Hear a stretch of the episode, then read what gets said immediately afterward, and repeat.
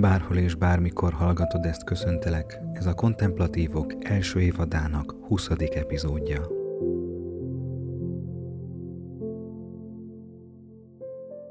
A múlttal kapcsolatos elmélkedéseink utolsó egységébe lépünk most bele.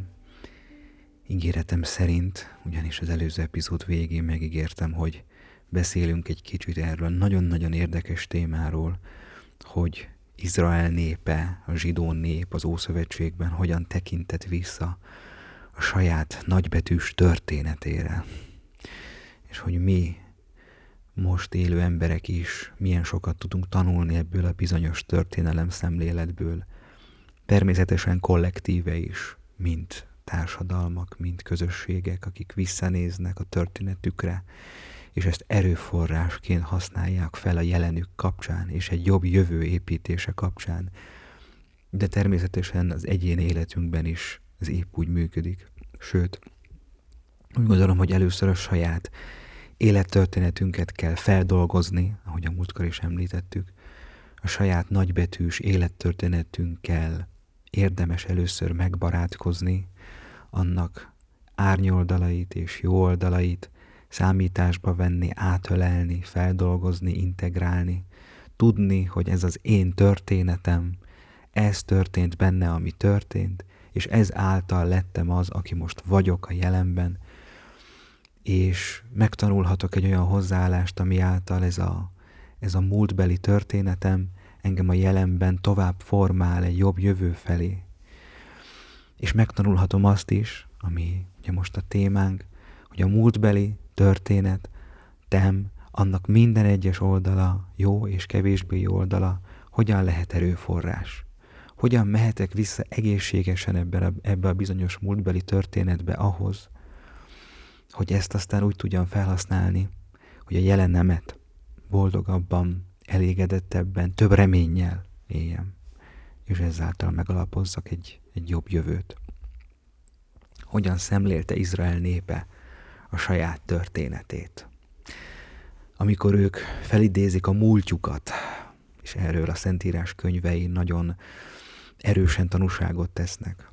Ezt azért teszik, hogy erőt és reményt kapjanak a jelenben. Ez az ő történelem szemléletük. Nem puszta nosztalgiázás miatt mennek vissza a múltjukba, és nem pusztán azért, hogy sajnáltassák magukat a jelenben, mondván, hogy nekünk milyen rossz most, bezzeg, korábban mennyire jó volt. Nem az ő történelem szemléletük és az ő visszautazásuk a múltba, a történet mesélésnek az eszközével, az egy nagyon-nagyon pozitív eszköz az ő kezükben. Az az eszköz, ami által erőt merítenek, és reményt merítenek a jelen kihívásai kapcsán. És ennek van egyébként egy nagyon-nagyon exakt, tudományos, biblikus háttere. És egyébként itt megint bejön az, hogy amikor, amikor a valódi tudomány, valódi tudományos eszközökkel fölfedez összefüggéseket, akkor, akkor ott mindig valahogy egy nagyon-nagyon mély isteni igazsághoz is eljutunk, és egy nagyon mély emberi igazsághoz is eljutunk. Mondom, az, amikor az a tudomány őszintén és szenvedélyesen keresi azt, ami a sorok között meghúzódik. Amikor az a tudomány valóban keresi a, a dolgoknak a hátterét, a dolgoknak a gyökerét, a dolgoknak a miértjét.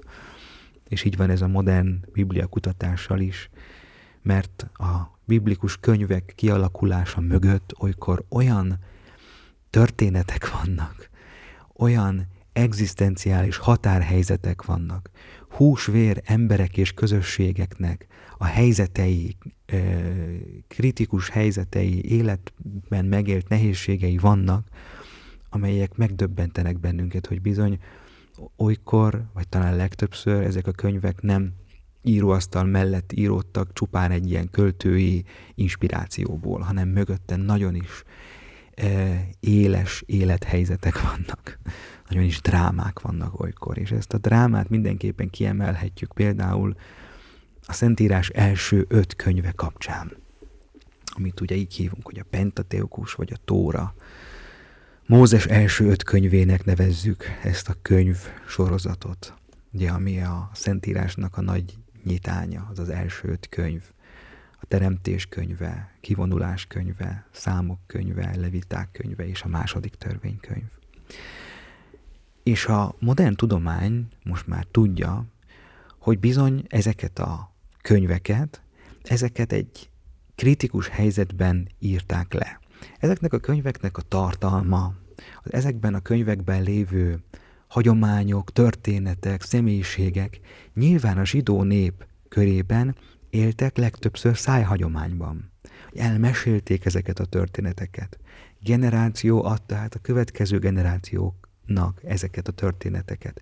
Vagy esetleg föltételezzük, hogy kisebb írásos művekben létezhettek ezek, de így ez az, ez az, ez az öt könyv leírva, ez a történelmüknek egy bizonyos pontján keletkezett. És ez a bizonyos pont, azt mondják a hozzáértők, hogy ez nem más, mint a zsidó népnek egy nagyon-nagyon nagy krízis helyzete, ez az úgynevezett híres babiloni fogság, amely a Krisztus előtti 6. században történt, amikor a babiloni birodalom leigázta Izrael földjét, és eh, elvitték, deportálták arról a földről sok-sok sok-sok ezer zsidó embert, nem mindenkit, azt mondják a tudósok, de a nép nagy részét deportálták, elhul, elhurcolták a szülőföldjükről, méghozzá Babilonba, a babiloni birodalomnak a központjába is, ott letelepítették őket.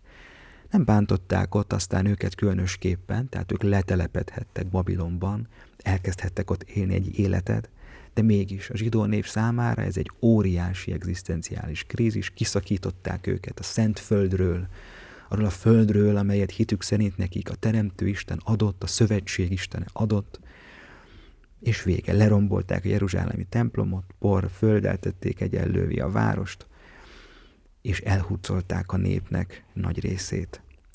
És ők bekerültek a babiloni birodalomnak a központjába, ahol mit volt mit tenni, elkezdtek valahogy élni. Meg kellett valahogy találni újra az önazonosságukat. De ez egy óriási krízis helyzetben történt. Kiszakítják őket az életterükből, arról, abból a földből, amely kapcsán azt gondolták, hogy ők a soha nem veszíthetik el. Elveszítették a legszentebb épületet, a Jeruzsálemi templomot, amire azt gondolták, hogy ezt soha nem fogjuk elveszíteni, hogy ez mindig-mindig megmarad, mint Isten jelenlétének a helye. És minden megszűnt. Megszűnt a szülőföld, megszűnt a Jeruzsálemi templom, a biztos pontjaik totálisan e, eltörlődtek. A biztos pontok az életükben meginoktak egészen a gyökerekig.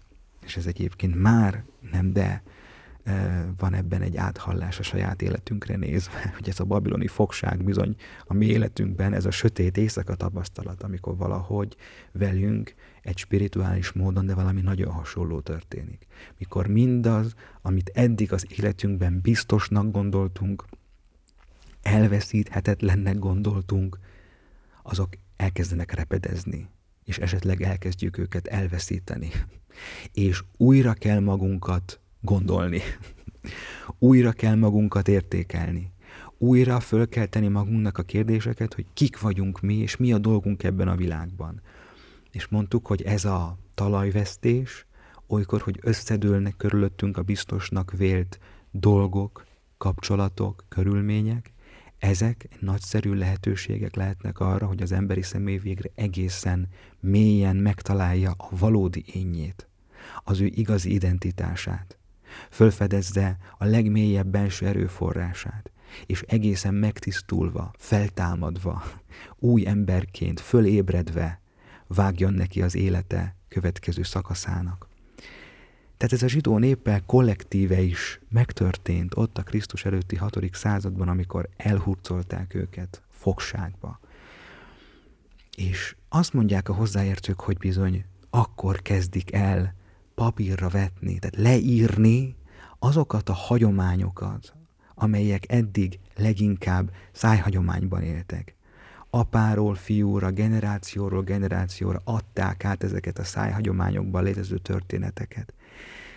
De most leírják, vagy legalábbis elkezdik valahogy ezt összegyűjteni ezeket a hagyományokat, megfogalmazni, és valahogy formába önteni. De miért? Mert eszükbe jutott, hogy de jó lenne megírni a tórát, kéne könyvet írni. Nem. Krízisben voltak. Identitás krízisben, kiszakítva a szülőföldjükről, elveszítették a számukra legszentebb és legbiztosabbnak tűnő valóságokat. Bekerültek egy idegen népnek a körébe, egy más kultúrájú, egy más nyelvű és egy más vallású népnek a körébe. És ők szembesültek egyszerűen a kérdéssel, amelyel mi is szembesülhetünk akkor, amikor találkozunk egy egészen másfajta kultúrával, vallással, vagy az életünkben, amikor történik valami olyan, vagy szembesülünk olyan helyzetekkel, amelyek olyan tükröt tartanak nekünk, amelyben mi azt látjuk, hogy ők teljesen mások, mint, mint mi, és mi is teljesen mások vagyunk, mint ők. És ezért nagyon gyümölcsöző lehet szembesülni olykor a más típusú gondolkodásmódokkal, vallási elképzelésekkel, stb. Mert itt, ha én még nem vagyok bele gyökerezve a saját identitásomba, és elkezdek remegni, rezegni, elkezd körülöttem a, a föld remegni, és az jön rám, az az identitás krízis, hogy Úristen, akkor ki is vagyok én? Ha látom, hogy a másik más, a másik másképpen gondolkodik, és másképpen viszonyul akár az isteni valóságokhoz, akkor ki is vagyok én? És nekem ki az én Istenem? És mi közünk is van egymáshoz? És ez hogy nyilvánul meg az életemben?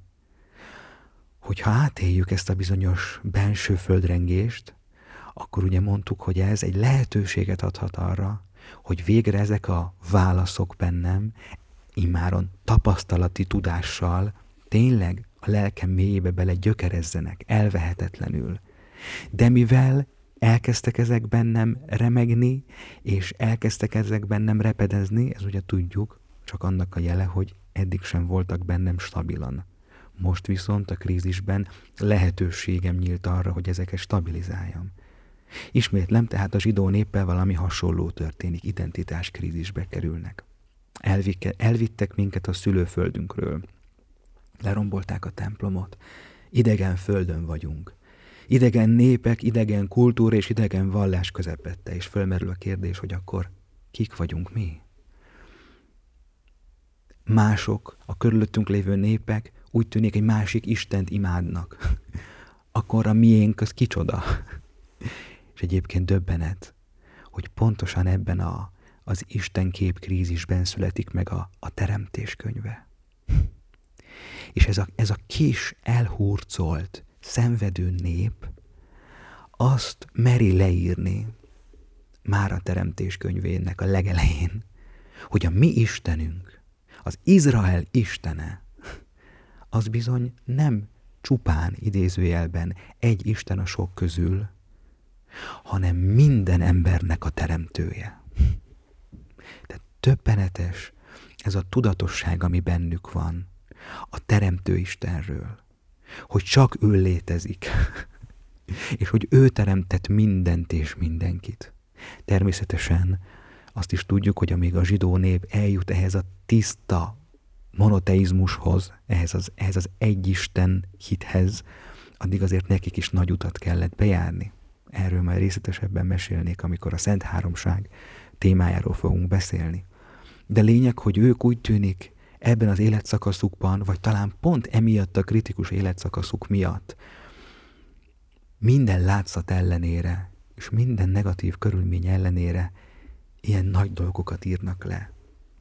Hogy kezdetben Isten teremtette az eget és a földet. Mindent és mindenkit ő teremtett. Ezt írja le ez a kis elhúzolt nép micsoda, micsoda tiszta inspiráció lett az övék. Mennyire, mennyire merészen, bátran lemerték írni azt, amit igaznak gondoltak, és pontosan azért, mert körülöttük és bennük minden megkérdőjeleződött. És tudjuk, hogy ez adhatja nekünk olykor a legnagyobb inspirációt, hogy elgondolkodjunk a nagy igazságokról az életünkben. Tehát fölmerül a kérdés bennük, kik vagyunk mi? És akkor leírják a teremtés könyvét például, ami eddig szájhagyományban létezett, hogy a mi Istenünk, ő a teremtő Isten, aki szövetséget kötött velünk, és aki gondot visel ránk, És a gondviselésnek a jele és bizonyítéka, az pedig eme öt könyvnek a második könyvében nyilvánul meg a leghangsúlyosabban, a kivonulás könyvében, amelyben mit ír le, melyik hagyományukat, melyik történetüket írja le ez az elhurcolt szenvedő nép, azt a hagyományukat írják le, amely hasonlít ahhoz a helyzethez, amelyben ők éppen most vannak. Leírják azt, hogy a népük egyszer már rab volt, rabszolga volt és fogoly volt Egyiptomban. Még régen, régen, régen, évszázadokkal azelőtt, de a mi népünk már átélt egy ilyet, amelyben most vagyunk. Ez a kivonulás könyve, amely ugye tartalmazza azt a történetet, hogy a, a zsidó nép Egyiptomban rabszolgává vált, és Mózes erős kézzel, isteni segítséggel kiszabadította őket onnan. És hát nyilván az Úr szabadította őket ki Mózes által.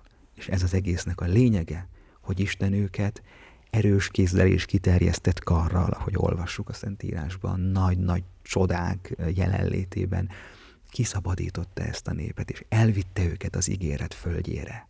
Hát, és amikor tudjuk, hogy ezt mikor is írják le, hogy ez mikor válik a nép számára még fontosabbá, mint valaha, hogyha tudjuk, hogy ez a körülmény bizony a babiloni fogság.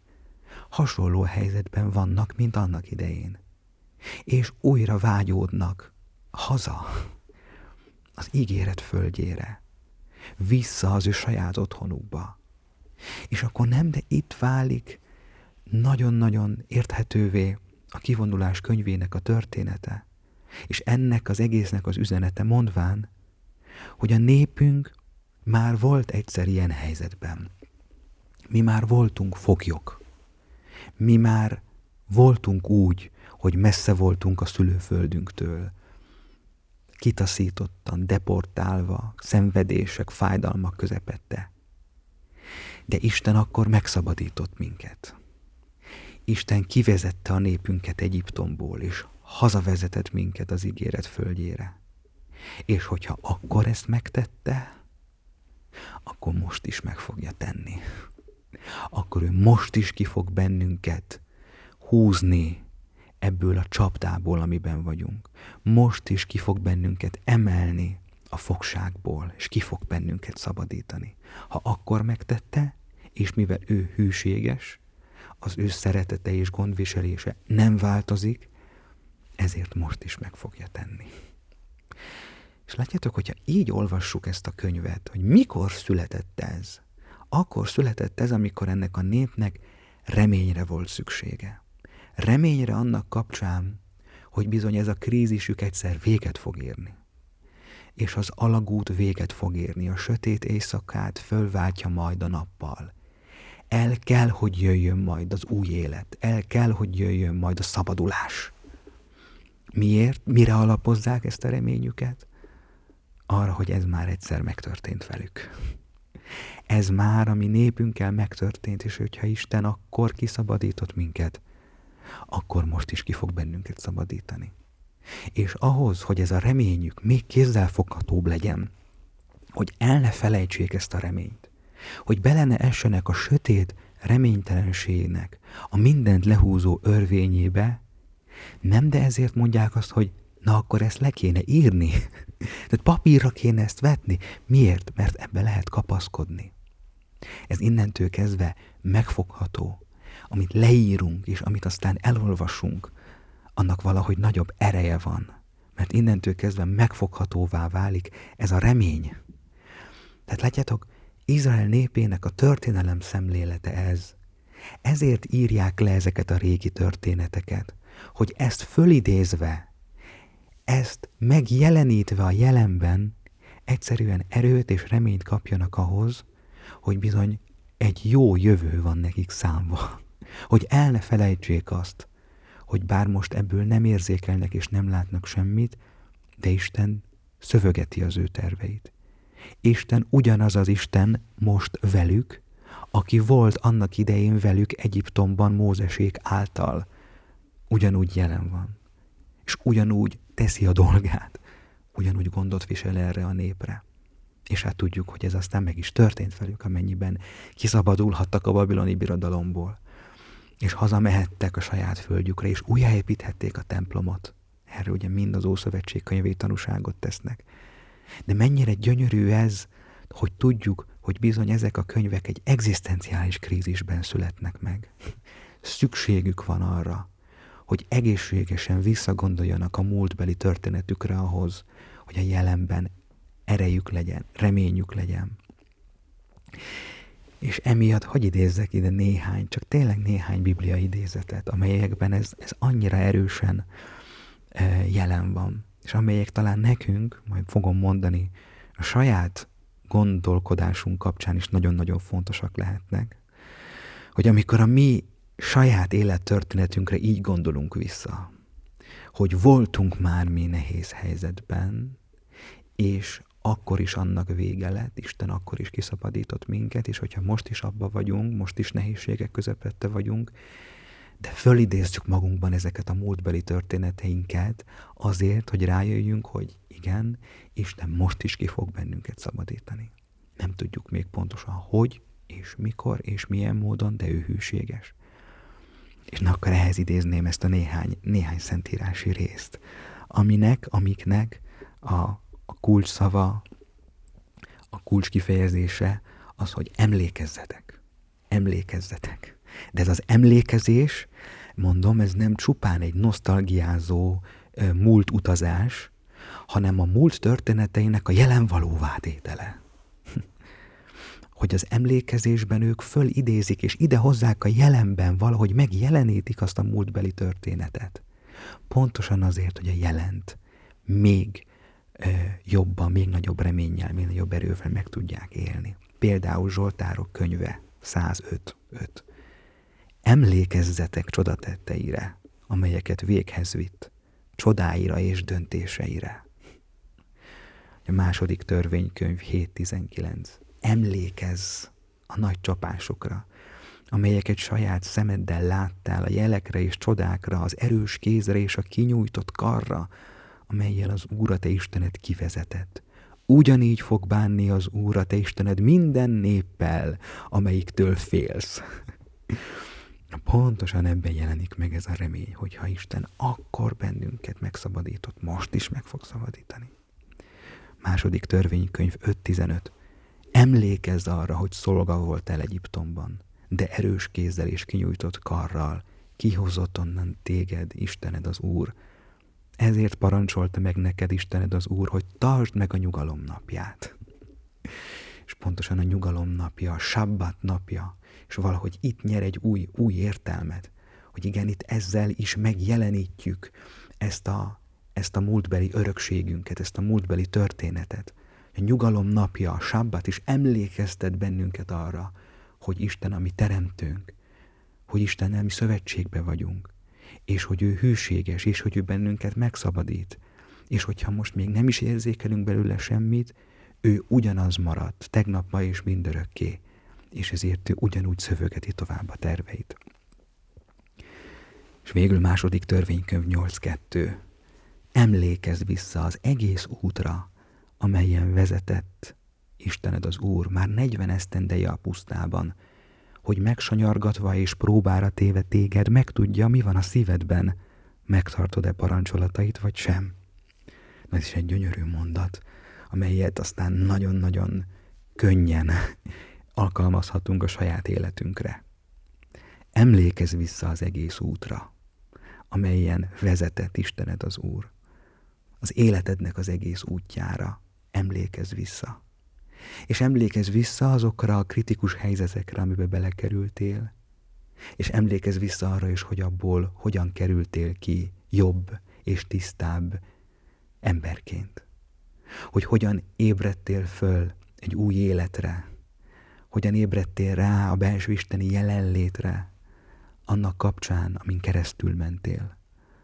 Hogy megjártad a poklok bugyrait, megjártad a sötét éjszakákat, emlékezz vissza.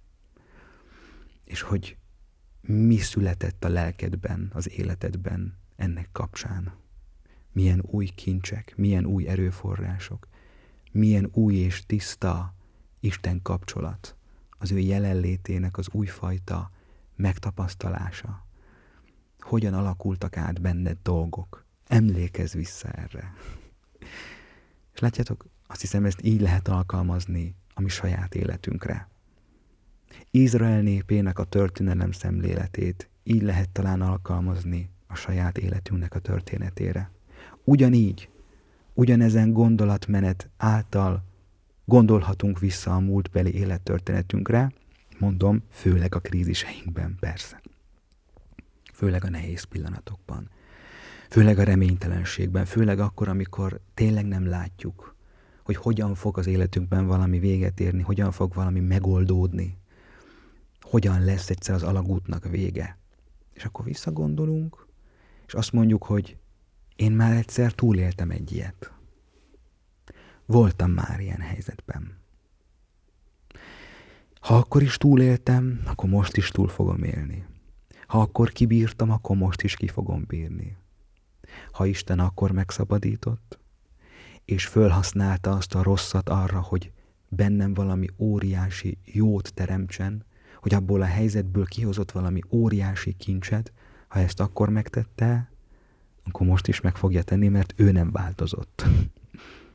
Isten ugyanúgy velem van, ugyanúgy szeret, ugyanúgy a jelenlétében vagyok, még akkor is, hogyha ezt most éppen nem úgy érzékelem és nem úgy látom, de a hit segít, a tiszta hit segít ebben, hogy mégiscsak valahogy egy belső tudással tudjam, hogy ő, ő, ő nem változott. Ugyanúgy jelen van, még hogyha az érzéseim mást mondanak éppen, de tudom, tudva tudom, egy tapasztalati tudással, egy kontemplatív tudással, hogy az ő jelenléte az ugyanaz, az ő szeretete az ugyanaz, és az ő gondviselése is ugyanaz, amennyiben a gondviselés annyit jelent, hogy ő szöfögeti a terveket, és kihozza a legjobbat, akár a legrosszabbból is. És mivel ő ugyanúgy jelen van, ezért bízom benne, hogy ahogy abból a krízisből megtisztulva és erősebben hozott ki, úgy ebből a krízisből is megtisztulva és erősebben fog engem Isten kiszabadítani, hogy én erősebbé válok, és tisztábbá válok, és így fogok kijönni majd ebből a krízisből is. És látjátok, azt hiszem, ez, amit most itt mondunk, ez, ez már ez nagyon az egészséges hozzáállás a múltbeli történetünkhöz. És ezért mondjuk azt, hogy a múltat dehogy akarjuk elfelejteni. A jelen tudatosság, a kontemplatív figyelem a jelenre, a jelen pillanatban való élet, az nem azt jelenti, hogy a múltat elfelejtjük és kitöröljük az emlékezetünkből, és soha nem gondolunk rá. Mondtuk, hogy az egészségtelen attitűdöket szeretnénk elvetni, és az egészségtelen hozzáállást a múltunkhoz, ezt szeretnénk valahogy magunkból kitisztítani. De aztán megmarad egy jófajta attitűd. És ez is egyébként nyilván a jelenben történik, tehát a múltamra való egészséges visszaemlékezés is a jelen pillanatban történik. Tehát ez is a jelen tudatosságnak egy, egy ilyen része, egy ilyen dimenziója. És ez egy, ez egy nagyon nagy erőforrás, egy nagyon egészséges erőforrás lehet az életünkben, amikor így gondolunk vissza ezekre a múltbeli eseményekre. Hogy így megyünk vissza azokhoz a régi történésekhez, történetekhez, így idézzük őket föl. A jelenben, mindig a jelenben, de mégis visszagondolunk. És visszagondolván arra a bizonyos történetre, ennek a legnagyobb és legszebb gyümölcse az lesz, hogy a, a jelenben érzek több reményt. Mert amikor egy visszaemlékezés inkább húz lefelé a depresszív örvénybe, akkor az nem biztos, hogy az ez a típusú visszaemlékezés. Ez a típusú visszaemlékezés, amiről beszélünk, ez mindenképpen valami, valami fajta reményt ad a jelenünk kapcsán. És ez a remény, ne értsetek félre, nem mindig fény és, és remény óceán, hanem csak egy-egy csöpp remény. Egy pici csillag a sötét égen, de nem, de olykor pontosan ezekre az apró csillagokra, apró vízcseppekre van szükségünk ahhoz, hogy minden nap meg tudjuk tenni azt az egy lépést, amit meg kell tennünk. Igen, úgy érzem, hogy ez a kontemplatív lelkület nagyon-nagyon fontos dimenziója. Ez a fajta visszaemlékezés a múltbeli eseményeinkre, hogy abból erőt és reményt kapjunk a jelenünkben. Ha akkor kibírtam, most is kifogom. Ha Isten akkor is kihozott, a krízisből is megtisztított, akkor most is kihoz, és most is megtisztított. Persze, ehhez már is hozzátehetném, zárójelben, hogy mi van akkor, amikor, amikor még nem tudunk visszanézni. Mert ugye itt, itt mindig arról van szó, hogy visszanézünk valamire, ami már velünk megtörtént. De mi van akkor, amikor ez velünk először történik meg? És még nincs hova visszanézni. Hát ez az. Ez egy nagy misztérium. Mondjuk így, hogy az első kanyar a legélesebb. Az első sötét éjszaka a legborzasztóbb. Az első krízis a legnehezebb. Miért? Mert még nincs hova visszanézni az életünkben. És hiába mondja valaki más, bármilyen jó szándékkal természetesen, a saját élete, történetét ö, például hozva, hogy hát én már átéltem egy ilyet, és akkor te is ezt, ezt, ezt ki fogod bírni majd. Igen, olykor jelenthet ez számunkra valamilyen fajta reményt, de ha még nincs saját tapasztalatunk erről, addig az, addig az nagyon nehéz. Amíg én a saját életemben nem tapasztaltam meg, hogy igenis van feltámadás nagypéntek után. Van reggel és hajnal a sötét éjszaka után. És mondhatom azt, hogy de hát más életében ez megtörtént, hogy az enyémben meg fog-e történni. Igen, addig így gondolkodunk, amíg ez velünk legalább egyszer meg nem történik. És amikor már ez egyszer megtörtént, akkor nyilván a következő kanyarokban, a következő sötét éjszakákban, a következő másfajta krízis helyzetekben lesz hova visszanéznünk. És ez a visszanézés, mondom, nem azt fogja jelenteni, hogy akkor a, a jelenlegi krízisünk elmúlik úgy, ahogy van, nem. A jelenlegi krízis mindig a legnehezebb. Mindig erre mondjuk, hogy na, na, ezt nem fogom túlélni. De hogyha azért a hátunk mögött ott a történetünkben már van egy-két kanyar, hogy azért már keresztül mentünk dolgokon, akkor azért a jelen kritikus helyzetében azért ez mondom, mint kis csillagok jelen lehetnek. Mint apró kapaszkodók, de jelen lehetnek. És mondom, olykor ezek a kis csillagok, ezek az apró kapaszkodók életmentők. és hogy pontosan ezért jöhetek ki újra és újra abból a krízisből, mert a régiekre visszanézve azért mégiscsak kapok valami kis kapaszkodót. És amíg ez nincs, amíg az első krízist járja be éppen valaki, az első kanyart veszi be éppen, ami a legélesebb, hát akkor az nagyon nehéz, amikor nincs hova visszanézni. Úgy gondolom, Istennek ilyenkor egy speciális kegyelme tart fönn bennünket, nem tudok mást mondani. Hogy olyankor valahogy, valahogy megkapjuk azt, hogy ezt mégis kibírjuk, valahogy mégiscsak, mégiscsak talpon maradunk, és talán majd később visszanézzünk, és azt mondjuk, hogy Jézus Mária, hogy én ezt hogy éltem túl? és valahogy, valahogy mégis titokzatos módon. És persze aztán nem felejtjük el, ugye, hogy ilyenkor az emberi személy megpróbál segítséget kérni, megpróbál kapaszkodni, minél több kézbe, minél több helyre próbál az ilyen, ilyenkor az emberi személy kapaszkodni, segítséget kérni, verbalizálni azt a helyzetet, amiben van.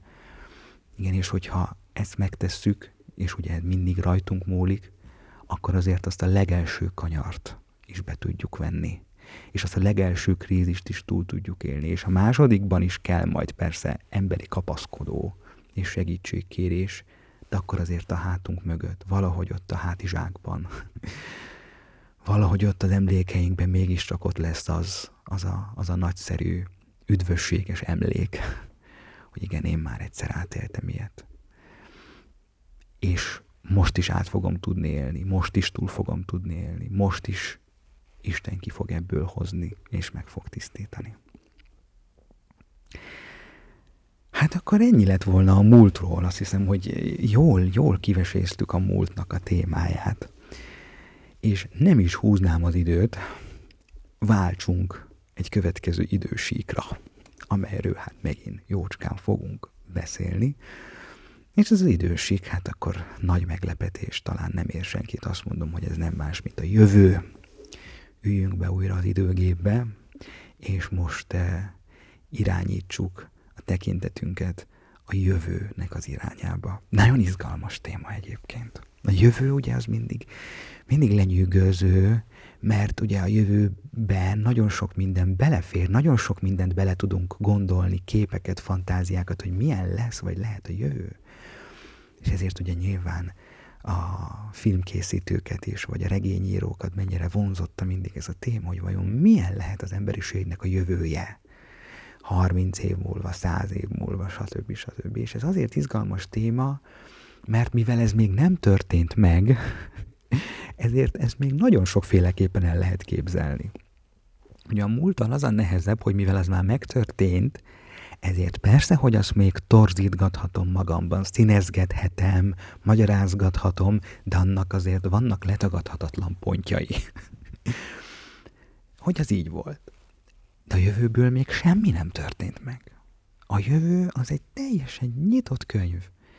Üres oldalak, amire nincs írva még semmi. Ezért arra nagyon sok mindent rá lehet még írni, és arra az üres vászorra még nagyon sok mindent rá lehet festeni. Ezért izgalmas téma. És természetesen mondom, nyilván nem csak a filmkészítőket vagy a regényírókat nyűgözi le ez a téma, vagy nem az ő életükben fontos és csupán, hanem hát a mi egyéni kis hétköznap életünkben a jövővel való foglalkozás az erősen jelen van. Talán épp olyan erővel van jelen, mint a múlttal való foglalkozás. És itt, a, amikor jövőről beszélek az életünkben, akkor nem biztos, hogy arról van szó, hogy mi történik velünk 40 év múlva, bár ez is, meg, ez is ebbe is belegondolhatunk, de itt inkább arról van szó, hogy mi fog velünk történni holnap, vagy a jövő héten, vagy a következő percben. És ennek a jelenbeli végig gondolása szintúgy hozhat magával negatív és pozitív következményeket. A jövőhöz való viszonyulásunkat szintúgy meg kell tisztítanunk, úgy érzem, és szintúgy meg kell tanulnunk ebben egy egészséges attitűdöt. A jövővel foglalkozhatunk ugyanúgy, mint a múlttal, egy destruktív, önpusztító módon, és foglalkozhatunk vele egy egészséges módon. A jövőnk is lehet erőforrás a jelenünkre nézve, de ezt majd a maga idejében kiemeljük. No, a lényeg a lényeg, hogy hogyan jelenik meg a jövő a gondolatainkban. A jövő még nem történt meg, hogy ezt szögezzük le. Tudom, ezek nem nagy igazságok, de mégis ezeket a triviális dolgokat néha jó újra és újra kimondani. A jövő még nem történt meg. Lehetőségben létezik csupán. A jövőnk nincs előre megírva. Az emberi történelem zajlik és történik, ahogy a víz folyik. És egyszerűen dolgok történnek amikből Isten kihozza mindig a legjobbat, amit ki tud, de ő abból tudja ezt kihozni, amit mi adunk neki. Azokból a helyzetekből, amiket mi emberek a szabad akaratunkkal kreálunk. Vagy amikre meg nincs magyarázat, ugye ez meg a másik dimenzió, hogy az életben miért történnek bizonyos dolgok, hogy nem tudjuk miért történnek meg bizonyos helyzetek. De mindegy, az élet zajlik, és úgy tűnik nem forgatókönyv alapján mert a forgatókönyv alapján zajlana. Ha a jövőnk egy nagy isteni szerző által meg lenne írva, hát akkor én a hittel megint csak egy kicsit hadilában állnék, mert én nem nagyon szeretnék egy olyan Istenben hinni, aki ezt az egészet már előre megírta. Mert egyrészt akkor az emberi személynek nincs szabadsága, vagy borzasztó apró szabadságunk van, és ha nincs szabadságunk, akkor nem tudunk szeretni sem, nem tudunk valódi szerető kapcsolatba kerülni eh, sem Istennel, sem más emberekkel. És hogyha Isten ezt előre megírta, akkor az megint egy nem egy jó és szerető Istennek a képéről tesz tanúságot. Mert milyen Isten az, aki egy ilyen világtörténelmet ír?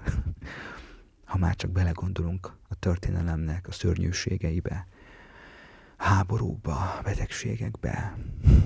Ha ez előre meg volt írva, akkor ott szerintem nem beszélhetünk egy jó és szerető Istenről. Tehát több ok is van arra, ami miatt azt mondhatjuk, hogy nyilván a jövő az egy lehetőségekben létező valóság csupán. Nincs előre megírva.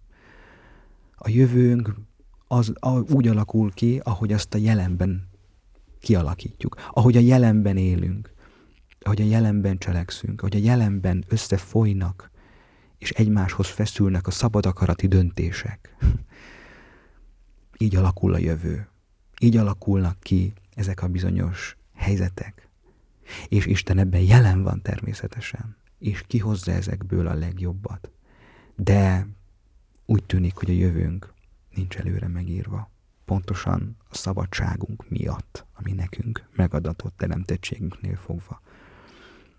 A jövő lehetőségekben létezik csak, de a gondolatainkban nagyon is létezhet. Nem realitásként, hanem képekként, feltételezésekként.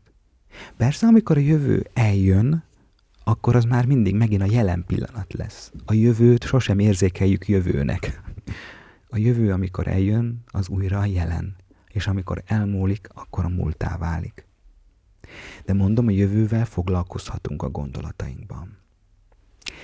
És melyik az a negatív hozzáállás, amely a legjobban megfoszt bennünket a jelenben való életnek a belső erőforrásától, a jövő kapcsán, és ez ugye nem más, mint a jövőtől való túlzott félelem és túlzott szorongás. Azt hiszem, hogy ez az a, ez az a, az a, ez a valóság, amely a legjobban kiszakítja belőlünk a, a jelennek az erőforrását. A legjobban megfoszt bennünket attól, hogy a jelenben éljünk, és a jelenben megtaláljuk a legmélyebb békénket és erőforrásunkat. Mert az állandó, extrém félelem és szorongás a jövőtől, az bizony ezt teszi. Meggátolja azt, hogy a jelenben boldog legyek, hogy elégedett legyek, és ezáltal már is előkészítem a kevésbé jó jövőmet. Mert azáltal, hogy nem tudok a jelenben élni, és hogy állandóan a jövőtől szorongok, ez úgy tűnik, hogy tényleg valamilyen módon előkészít számomra egy negatív jövőt.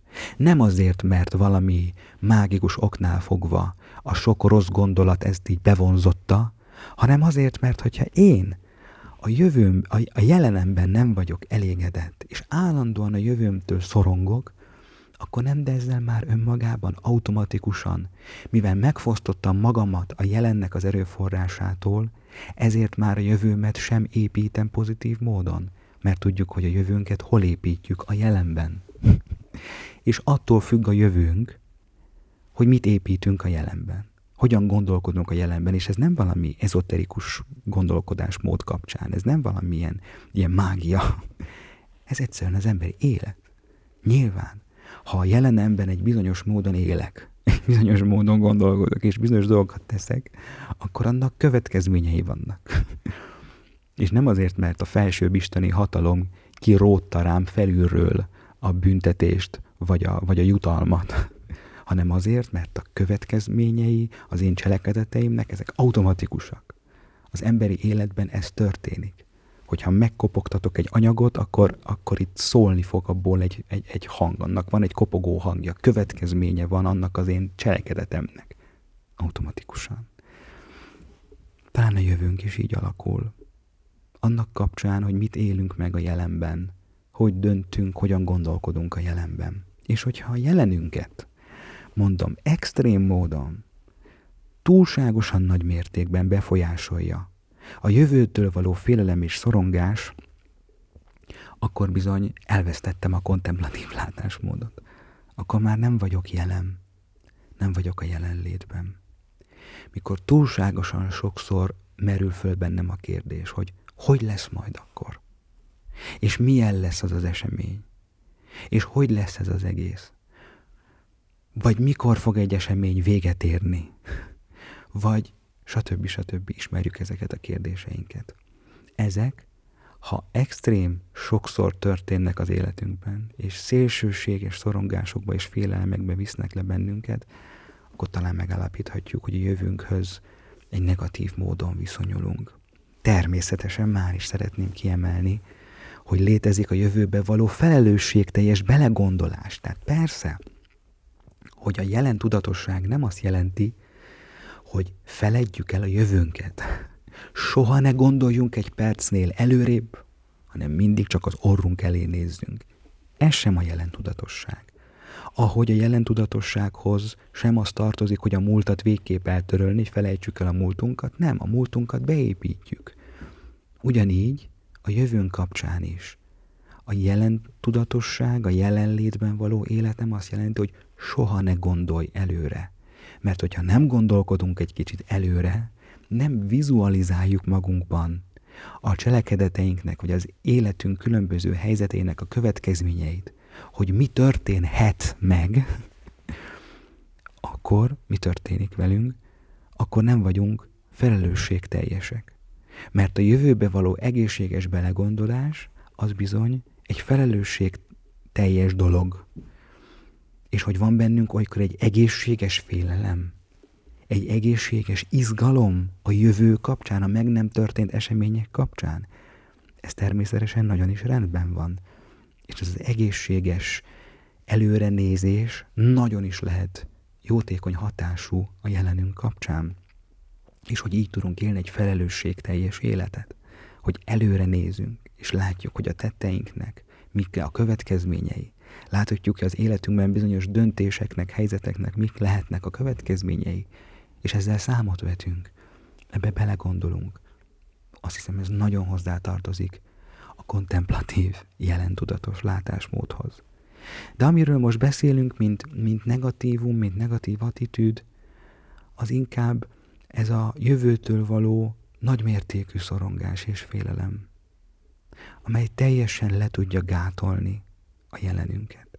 És ez olyan sokszor például egy irreális félelem egy alaptalan félelem. Nem mondom, hogy minden félelmünk a jövő kapcsán alaptalan. Vannak félelmeink, aminek nagyon is lehet alapja. De gondoljunk bele abba, hogy a fantáziánkban hány olyan mondat, hány olyan kép van a jövőnk kapcsán, és ennek kapcsán mennyi olyan félelem, aminek valójában nincs realitás alapja. Csak ezt valahogy mi kreáljuk magunknak ott a belső mozinkban. Valamilyen oknál fogva ezek a félelmek, ezek az alaptalan szorongások bennünk valamiért megjelennek. Nem biztos, hogy akarjuk ezt, de megjelennek bennünk. És akkor már is visszautazunk a múltba, hát mert ennek akkor ott van a gyökere. Nagyon is lehet múltbeli gyökere bennem annak, hogy irreális, alaptalan szorongásaim és félelmeim vannak a jövő kapcsán. Látjátok, hogy mennyire összefüggnek nyilván ezek, a, ezek az idősíkok ezek az irreális félelmek, amikor már előre bemagyarázom magamnak, hogy valami milyen lesz. Ahogy megint csak drága nemes ödön jezsuita mesterünk mondta, a negatív bebeszélés. És tényleg az a dolog akkor negatívan fog elsülni, nem azért, mert így kellett történnie, hanem mert én már jó előre bemagyaráztam magamnak, hogy ez rossz lesz.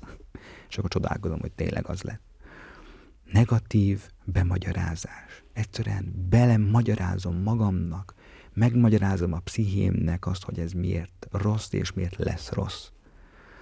És a fantáziámban már ezt előre átélem. Vizualizálom magamban a teljes esemény sort, ami majd úgy gondolom, hogy történni fog velem. És mivel ez félelmetes, mivel ettől szorongok, ezért nyilván mit csinálok a jelenben? Hát nem fogok lépéseket tenni. Nem fogok döntéseket hozni, mert egy elképzelt jövőtől való félelmem és menekülési stratégiám miatt én inkább megmaradok egy ilyen szemellenzős jelentudatosságban, nem egy egészségtelen jelentudatosság. Nem akarok előre nézni. Nem akarom, hogy az az elképzelt jövő, az a félelmetes, szörnyű jövő eljöjjön, Éppen ezért megmaradok inkább a jelenben, de egészségtelen módon. Nem hozok döntést. Nem, nem teszek lépéseket. És milyen sokan vannak így egyébként.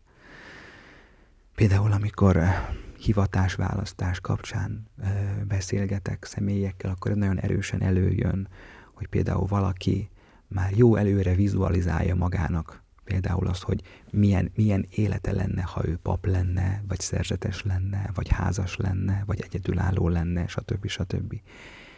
És elképzeli magának valahogy ezeket, a, ezeket az életállapotokat, élethelyzeteket. De tudjuk, hogy olykor ezek nagyon-nagyon irreális elképzelések, nagyon-nagyon ö, ilyen elvont elképzelések.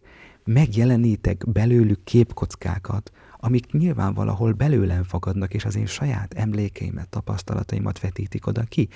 És mivel ezek félelmetesnek tűnnek, ezért mondhatja valaki, hogy én, én egyik felé sem akarok lépést tenni. Vagy amikor az egyik felé elindul, akkor azt mondja, hogy de hát arra gondolok, hogy ez meg az meg az majd milyen nehéz lesz. És természetesen az élet döntéseink, következményeinek, és ebből fakadóak az életformánknak, a hivatásunknak mindig megvannak a maga nehézségei. Természetesen. De hogy ezt jó előre elképzelve, ezért ne tegyek lépést a jelenben, ez hova visz? Egy totális boldogtalansághoz visz, egy döntésképtelenséghez visz. Nem döntök. Mert mindig megjelenik előttem, hogy, hogy milyen, milyen nehéz lesz majd akkor.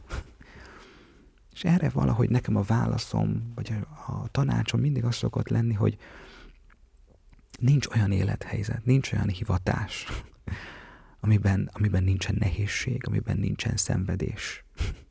Nem az alapján választunk hivatást, hogy hol könnyebb és hol nehezebb, hanem annak alapján, hogy mi az a hang, ami, ami belül szól, az a benső szinkronizáció, ott, ott valahol bennünk azok a húrok, amik pendülnek, mit mondanak, milyen irányba visznek. Mit érzek ott a lelkemnek a legmélyén, hogy én mivel vagyok azonos. Valószínű arra kell mennünk, hogy az a hivatásunk. És abban is lesz majd sok-sok nehézség, de annak a hivatásnak a nehézségeivel tudok egészségesen szembenézni, amik az enyémek. annak a hivatásnak a szenvedéseit tudom elhordozni, amely tényleg az enyém, amely a lelkemmel összhangban és szinkronban van. És az ezzel kapcsolatos nehézségeket tudom hordozni. Miért? Mert tudom, hogy ez, ez, ez hozzá tartozik. Ez az én hivatásom, ez az én életformám, ez az én dolgom, és ezekkel járnak nehézségek. És az hiszem, hogyha valaki egy élethivatást él, akármilyet, az nagyon jó tudja, hogy ez így van. De amikor valaki ennek előtte van, és mondom, ez csak egy példa, és elképzeli ezeket, a, ezeket az élethelyzeteket, és emiatt át egy olyan szorongást, hogy na akkor nem fog dönteni, mert mindegyik életforma valamilyen nehézséggel jár, akkor bizony megszületik az a, az a gát az életőnek az életében. Megszületik az a, az a, az a lefolytottság, hogy nem tud dönteni, nem tud belehelyezkedni egy, egy, egy élethelyzetbe, egy élethivatásba, és emiatt nyilván a jelen lehet boldogtalanabb és békétlenebb. Na és csak egy példa arra, hogy milyen módon vagyunk képesek um, a jövőtől való elképzelt félelmeink, extrém félelmeink miatt megrekedni a jelenben. Nem dönteni. És most ezt nyilván nem csak a, a hivatásválasztás nagy kérdései kapcsán mondhatom, hanem az életünk kisebb horderejű kérdései kapcsán is. Csak akkor ez talán megint egy, egy üdvösséges, jófajta ilyen lelkismeret vizsgálat saját életünkre nézve. Hogy vajon melyik az a döntés az életemben, melyik az a lépés, amit azért halogatok, és lehet már évek óta, mert, mert elképzelem valahogy, fantáziámban megjelenik valahogy az a, az a helyzet, ami akkor ö, valósulna meg, ha én azt a döntést meghozom, azt a lépést megteszem.